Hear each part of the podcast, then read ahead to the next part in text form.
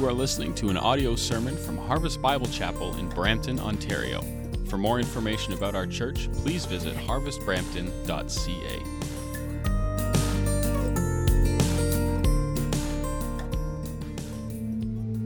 You can go ahead and take your seats. We're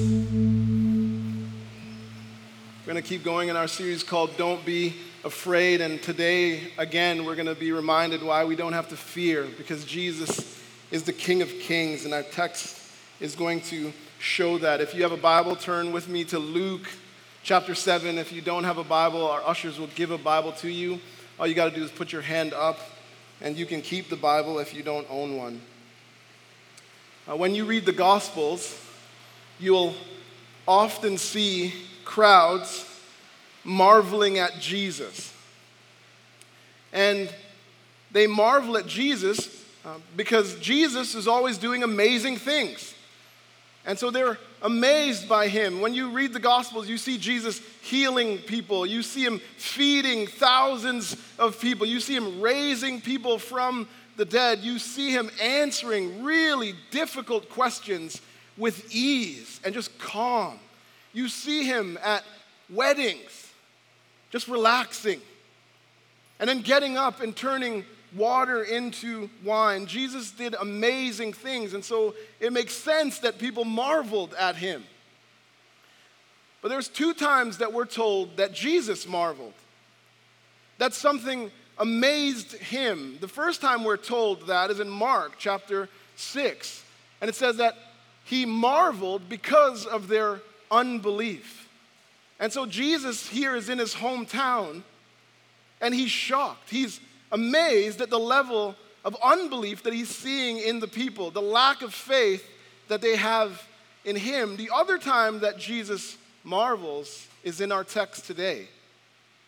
And he marvels not because of unbelief, he marvels because of belief. He's amazed by the faith that he sees in the centurion man. And Jesus is so amazed that he actually commends this guy's faith to everyone watching. Now, if Jesus commends this guy's faith, then this is the kind of faith we want. This is the kind of faith we need to live with. This is the kind of faith that helps us overcome fear. So we need to find out what it looks like. Look at chapter 7, verse 1 with me. It says, After he had finished all his sayings in the hearing of the people, he entered Capernaum. Now, a centurion had a servant who was sick and at the point of death, who was highly valued by him.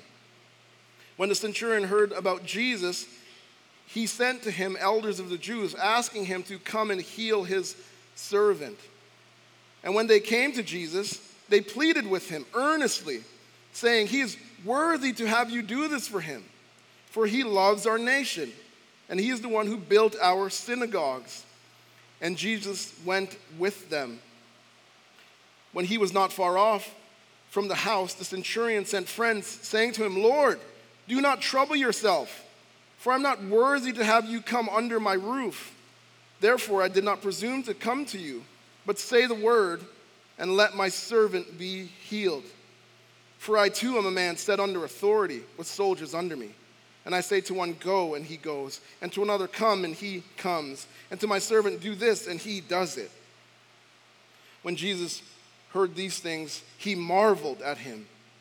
And turning to the crowd that followed him, he said, I tell you, not even in Israel have I found such faith. And when those who had been sent returned to the house, they found the servant well. And so, Father, you tell us that faith comes by hearing and hearing through the word of Christ. And so I pray, Lord, that we would hear you today from your word.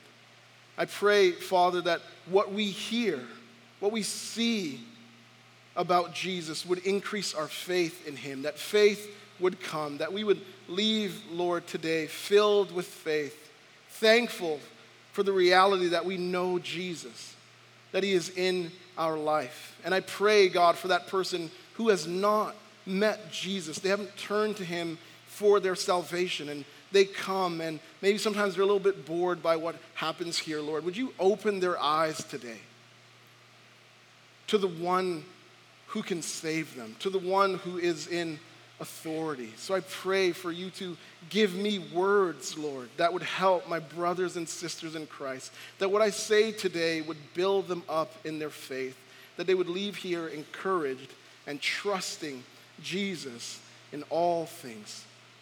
And we pray this, Lord, because your Son made it possible for us to come to you. Amen. Amen. Faith that Jesus commands, point number one, is expressed humbly. It's expressed humbly. We appreciate people who are humble, people who live their lives and they're not, they're not acting like they're entitled to things, that they have, certain things have to be given to them. The employee who doesn't think that they need uh, an extra week's vacation or an extra bump in pay because they've made the company a little bit more money this year. The athlete who doesn't think they need extra uh, playing time because they've had a few good games in a row. They're humble. And we appreciate people like this. We commend people like this. And the centurion is a person like this. He was a humble man. And his humility is seen in the faith that he shows in Jesus in a difficult situation. The centurion, we're going to see, he's in a very hard spot. But his humility comes out in his expression of his faith. Look at verse 1 with me again. It says, After he had finished all the sayings in the hearing of the people, he entered Capernaum. So that's Jesus. He's just finished his sermon on the plain, so he's just done preaching, and now he's in Capernaum. Now, a centurion had a servant who was sick and at the point of death, who was highly valued by him.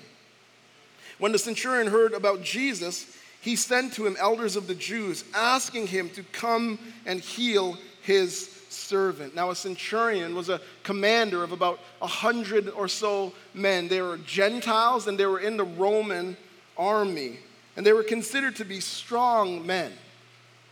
Here's how one historian described them men who can command, steady in action, and reliable. When hard pressed, they must be ready to hold their ground and die at their post. So he was a strong man. They were also well paid. So we find out here he's strong, he's wealthy, and in that culture, that means he would have been powerful. But here you see a powerful man who is powerless in the face of death. And the situation is serious.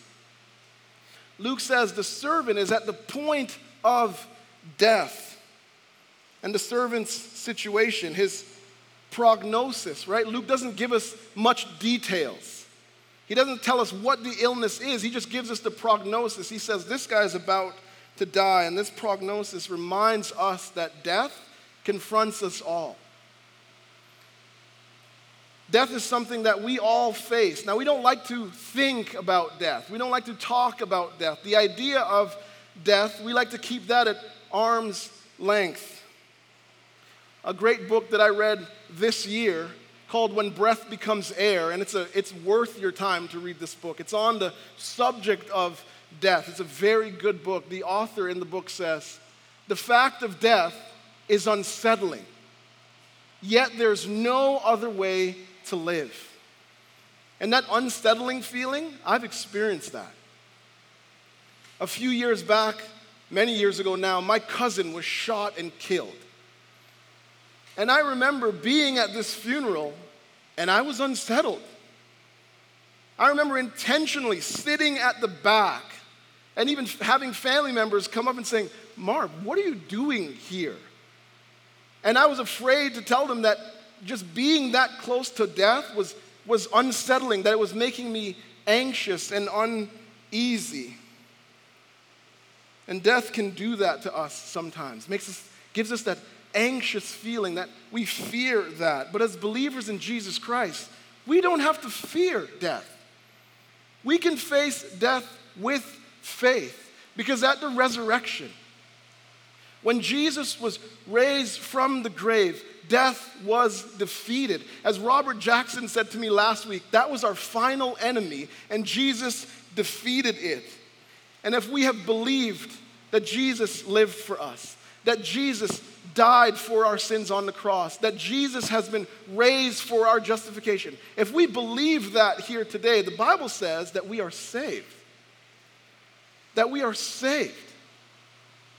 And just as Jesus was raised from the grave, one day you and I will be raised. And when we are in glory, when we are with Jesus, we'll be able to look at death and say, Where is your sting? That's the hope that we live with today. And if you're here and you're not a believer in Jesus Christ, you can have this hope. This hope can be yours today. All you've got to do is trust in Jesus for your salvation. So the centurion sends for Jesus to come and help, and it says it's because he valued his servant. Luke tells us he highly valued his servant. That word valued could be translated precious. That the servant was precious to him. He loved him. He cared about him, which was not the norm back then. In that culture, servants weren't viewed as precious. Servants weren't viewed as valuable. They were used as viewed as someone to be used and just tossed away once you are done with them, like an old dish rag. You know that old dish rag? Maybe it's at some of your houses right now. It's got holes in it. You've had it for a long time. And it's tattered, it's beat up, and no matter how much you wash it, that scent just doesn't go away. And so, what do you do after a while? You toss it out. That's how servants were viewed. Something someone who's disposable. That's not how the centurion, though, is viewing his servant. He doesn't see somebody disposable, he sees a person, he sees a human being. He sees someone who is precious in God's sight, somebody to be respected, somebody to be honored, somebody to be cared for, somebody to be loved. And you and I, we can see people this way too. See, it doesn't matter what a person does for a living. It doesn't matter their role in an organization. It doesn't matter the station that they have in life. They're precious in the sight of God. And we will pe- treat people with respect. We'll treat them with dignity. We will care for them. We will honor them when we remember that every single person we interact with, every single person that comes into our sphere of influence, is made in the image of God, believer and unbeliever, and that they're deserving of respect and honor. So the centurion wants his servant to be healed.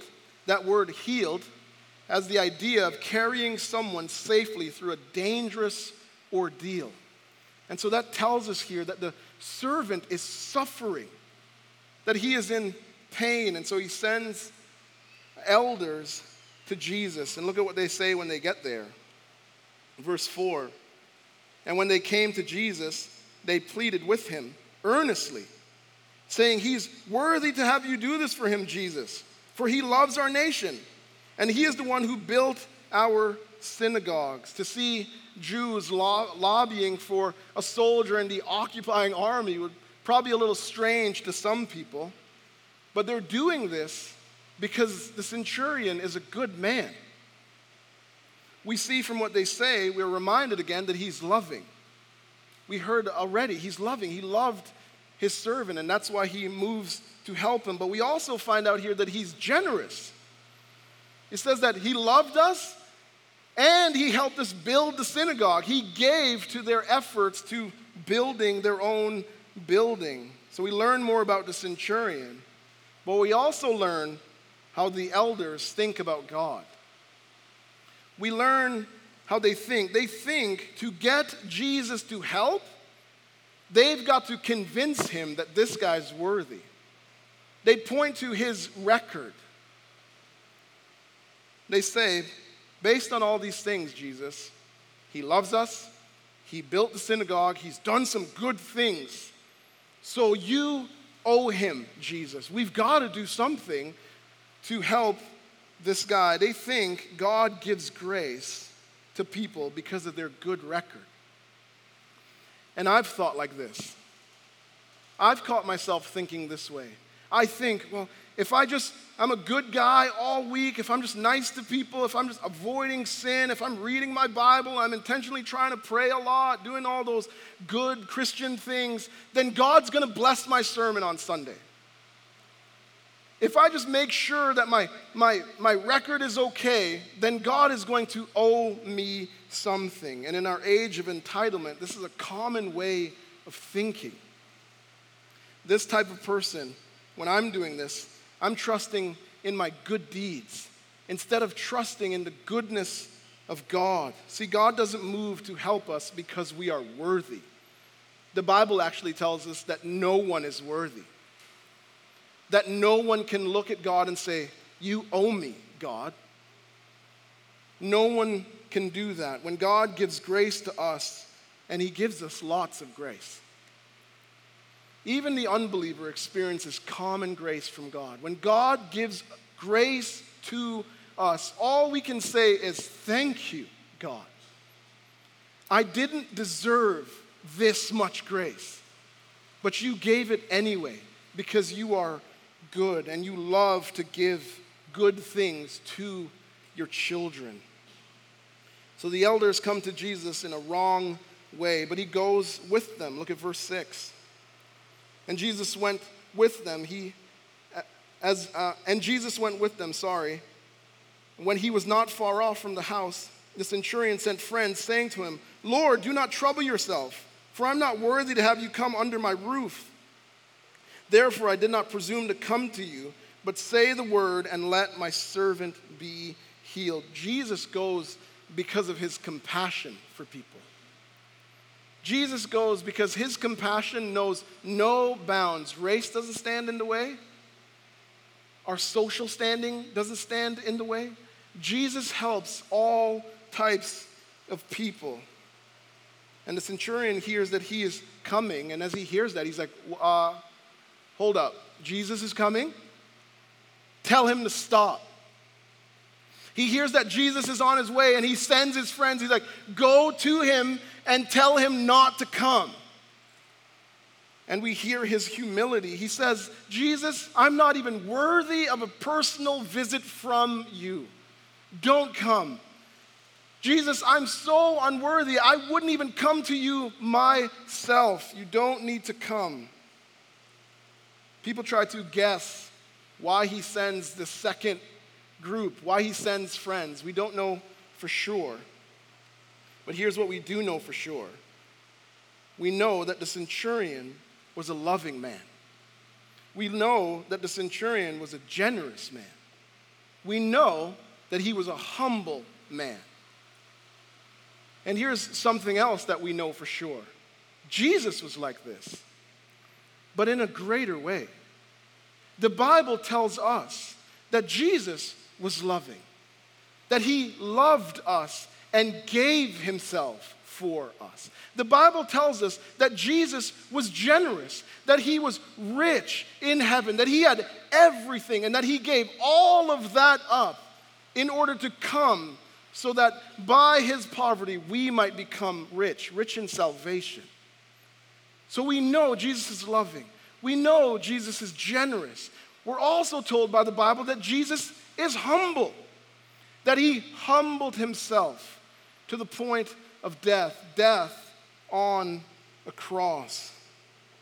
And men in the room today, as followers of Jesus Christ, as sons, as husbands, siblings, church members, employees, neighbors, friends, this is the kind of men we can be we too can be loving to the people in our lives. We too can be generous to the people in our lives. We too can be humble as we submit to the Spirit every single day. The Spirit is in us, and these things happen in us when we let Him lead each day. Every single person in this room can be this way because the Spirit is living in you. So the centurion asks for help with humility. He says, I'm not worthy to have you come under my roof. This is a theological truth that applies to all. Every single person is unworthy. See, his hope of being helped by Jesus was not based on his goodness and power. His hope of being helped by Jesus was based on the goodness and power of Jesus. He expresses faith in a humble way. He believed Jesus could help him, so he asked with no thought that something was owed to him. You don't get a whiff of entitlement from the centurion. And again, we can do this too. When things come into our lives that make us feel powerless, when things come into our lives that causes us to fear, we can humbly turn to Jesus, asking him for help. Fully aware that Jesus owes us nothing, but asking anyway. Humbly trusting that he will answer in his perfect timing and that he will answer in the ways that are best for us because Jesus has all of the information. And so he will give us the answer that's going to make us grow to be more like him. So the centurion has amazing faith. He asked for help without meeting Jesus. You catch that? Luke says he's only heard of Jesus. He never meets Jesus. But he believes in him without seeing him. And Jesus tells us that people who believe like this are blessed. That people who believe in him without seeing him are blessed. In John, John chapter 20, verse 29, he says, Blessed are those who have not seen me and yet have believed. Peter, in his epistle, picks up on this. 1 Peter chapter 1 verse 8 says, "Though you have not seen him, you love him. Though you do not now see him, you believe in his, in his name and rejoice with joy." This is faith. This is faith that many in this room have right now. We haven't seen Jesus face to face, but we believe in him. We haven't seen Jesus face to face, but we love him. We haven't seen Jesus face to face, but we believe in the work that he has done on the cross to save us from our sins. We haven't seen Jesus face to face, but one day we will see Jesus face to face. And everything on that day, everything that is sad will come untrue. Jesus will make everything right. He will make us new. Jesus says, because of this kinds of faith, we are blessed today. And so maybe you walked in today and you're like, Marv, I wasn't feeling blessed. This should change your mind. If you have faith in Jesus Christ, you are blessed. See, so often we think of blessing as the things in our life, what we have, stuff. I'm blessed because of my car. I'm blessed because of my house. I'm blessed because of my friends. We are blessed because our sins are forgiven. That's what it means to be blessed in the truest and biblical sense. And if you're here today and your faith is in Christ, you are blessed. And you should leave here today fully aware I am blessed because Jesus is in my life. I know him and he loves me, and one day he's coming for me. The centurion goes to Jesus because just like Peter, he's seeing Jesus clearly. Last week we saw, Peter saw Jesus clear. The centurion's the same thing. In verse 6, he calls Jesus Lord. Lord, he calls him. To see, the centurion is a ruler over soldiers. But he's not a ruler over creation, he's not a ruler over heaven and earth. Jesus is. And the centurion recognizes that. He recognizes the authority that Jesus has. That's why he says to Jesus, just say the word. See that there in verse 7? Therefore, I did not presume to come to you, but say the word and let my servant be healed. All you got to do is say it, Jesus, and you will be obeyed. He understands that Jesus has divine authority. Look at verse 8. It says, For I too am a man set under authority, with soldiers under me.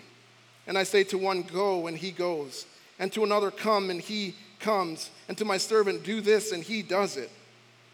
When Jesus heard these things, he marveled at him, and turning to the crowd that followed him, said, I tell you, not even in Israel have I found such faith. And when those who had been sent returned to the house, they found the servant well. You can write this down faith that Jesus commends recognizes his authority. Number two, recognizes his authority. See, when we know Jesus, when we understand the authority that Jesus has, when we understand that Jesus helps those who are unworthy, our confidence in Jesus goes up. What the centurion is saying to Jesus is, Your authority extends over space, distance, and disease. Your authority extends to all areas of our lives. You are in full control, Jesus. And so just stand where you are and say the word. You don't even have to be here, Jesus. Just say it. Just like soldiers and servants obey the centurion, sickness and death obeys Jesus, all creation. The centurion recognizes this somehow. Again, when you read the Gospels, what you'll find is you'll, you'll see people who are challenging the authority of Jesus. Pharisees challenge the authority of Jesus. They doubt what he says, they doubt the answers that he gives to questions. They doubt his ability to forgive sins, though he has that ability. They walk away grumbling at Jesus. And that happens in our day. People challenge the authority of Jesus. They say, You really believe what's written in that book? Those are just words on a page. They doubt the word of Jesus Christ. They challenge him. They doubt that he is God come to earth to save sinful man. They say, yeah, there's some historical facts that Jesus walked the earth, but we don't know. He's not really God, he was just a guy. See, they challenge the authority of Jesus because they just don't want to give up authority in their life. They don't want to come under his rule and his leadership. Many people today would be saved if they would recognize that in their challenging the authority of Jesus, it's just pride. And that they need to humble themselves and come under the one who is ruling and reigning. And as they challenge that authority, they're missing out on the salvation that he offers. See, the Holy Spirit is teaching us here not to challenge the authority of Jesus, but in faith to humbly recognize it, to humbly affirm his authority, to humbly submit to his authority in every single area of our lives, and to ask him to exercise his authority in the challenges that we face. As we look at our marriages and the challenges that can be there, as we look at our money and the challenges that are there, in our friendships, the challenges we face, in our singleness, the challenges we face, we turn to Jesus and ask Him for help, humbly asking Him to do something about it. Jesus spoke in parables a lot. And what we see here is that he catches the drift of the centurion. And his response to the centurion's faith is amazement. He's emotional. He's like, wow! Is anybody else seeing this? He says, Not even in Israel have I found such faith. That is the key saying in this whole section. He's like, Wait a minute. I've never seen faith like this. And you got to think about this. He says, Not even in Israel have I seen faith like this. The people of Israel have seen the Red Sea part. The people of Israel have seen a donkey talk.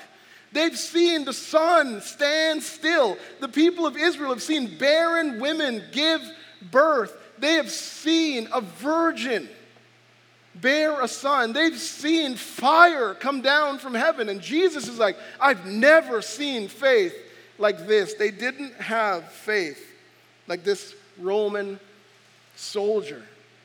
And what you see here is confident faith, believing in the authority that Jesus has. It's this faith that leads to the healing of his sermon. The healing reveals that he's right for thinking this way. Jesus does have this authority. It also reveals to us that God is not partial, that he helps all types of people. And if we're going to be followers of Jesus Christ, then we are not to be partial either. See, as a commander, the centurion is used to being in charge.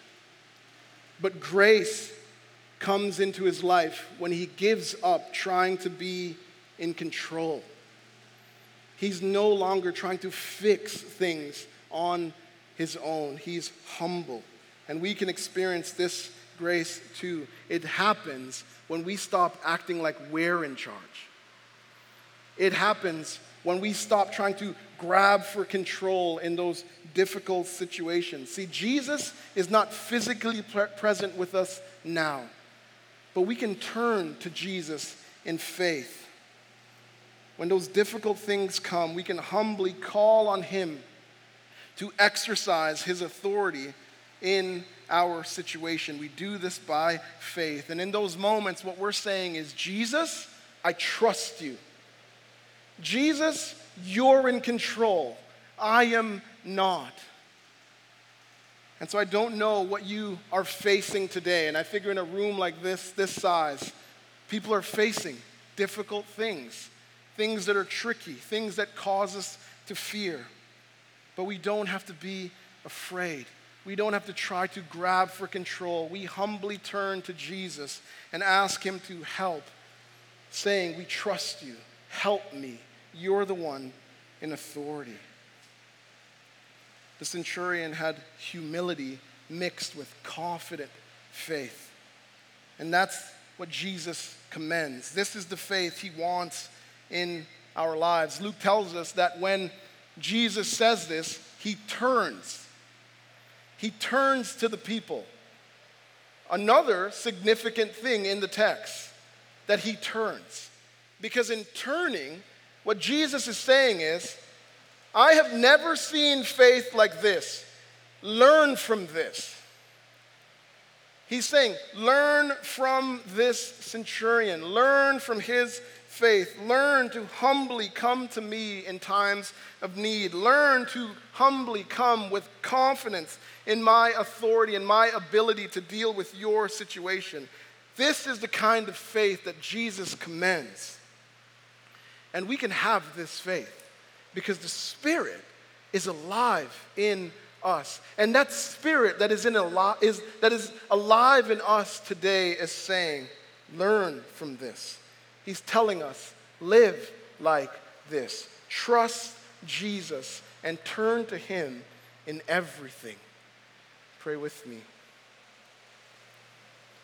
So, Father, we thank you for your Son. Lord, who again we see that we can trust. And Lord, you will remind us again that we have nothing to fear, that we can live our life by faith.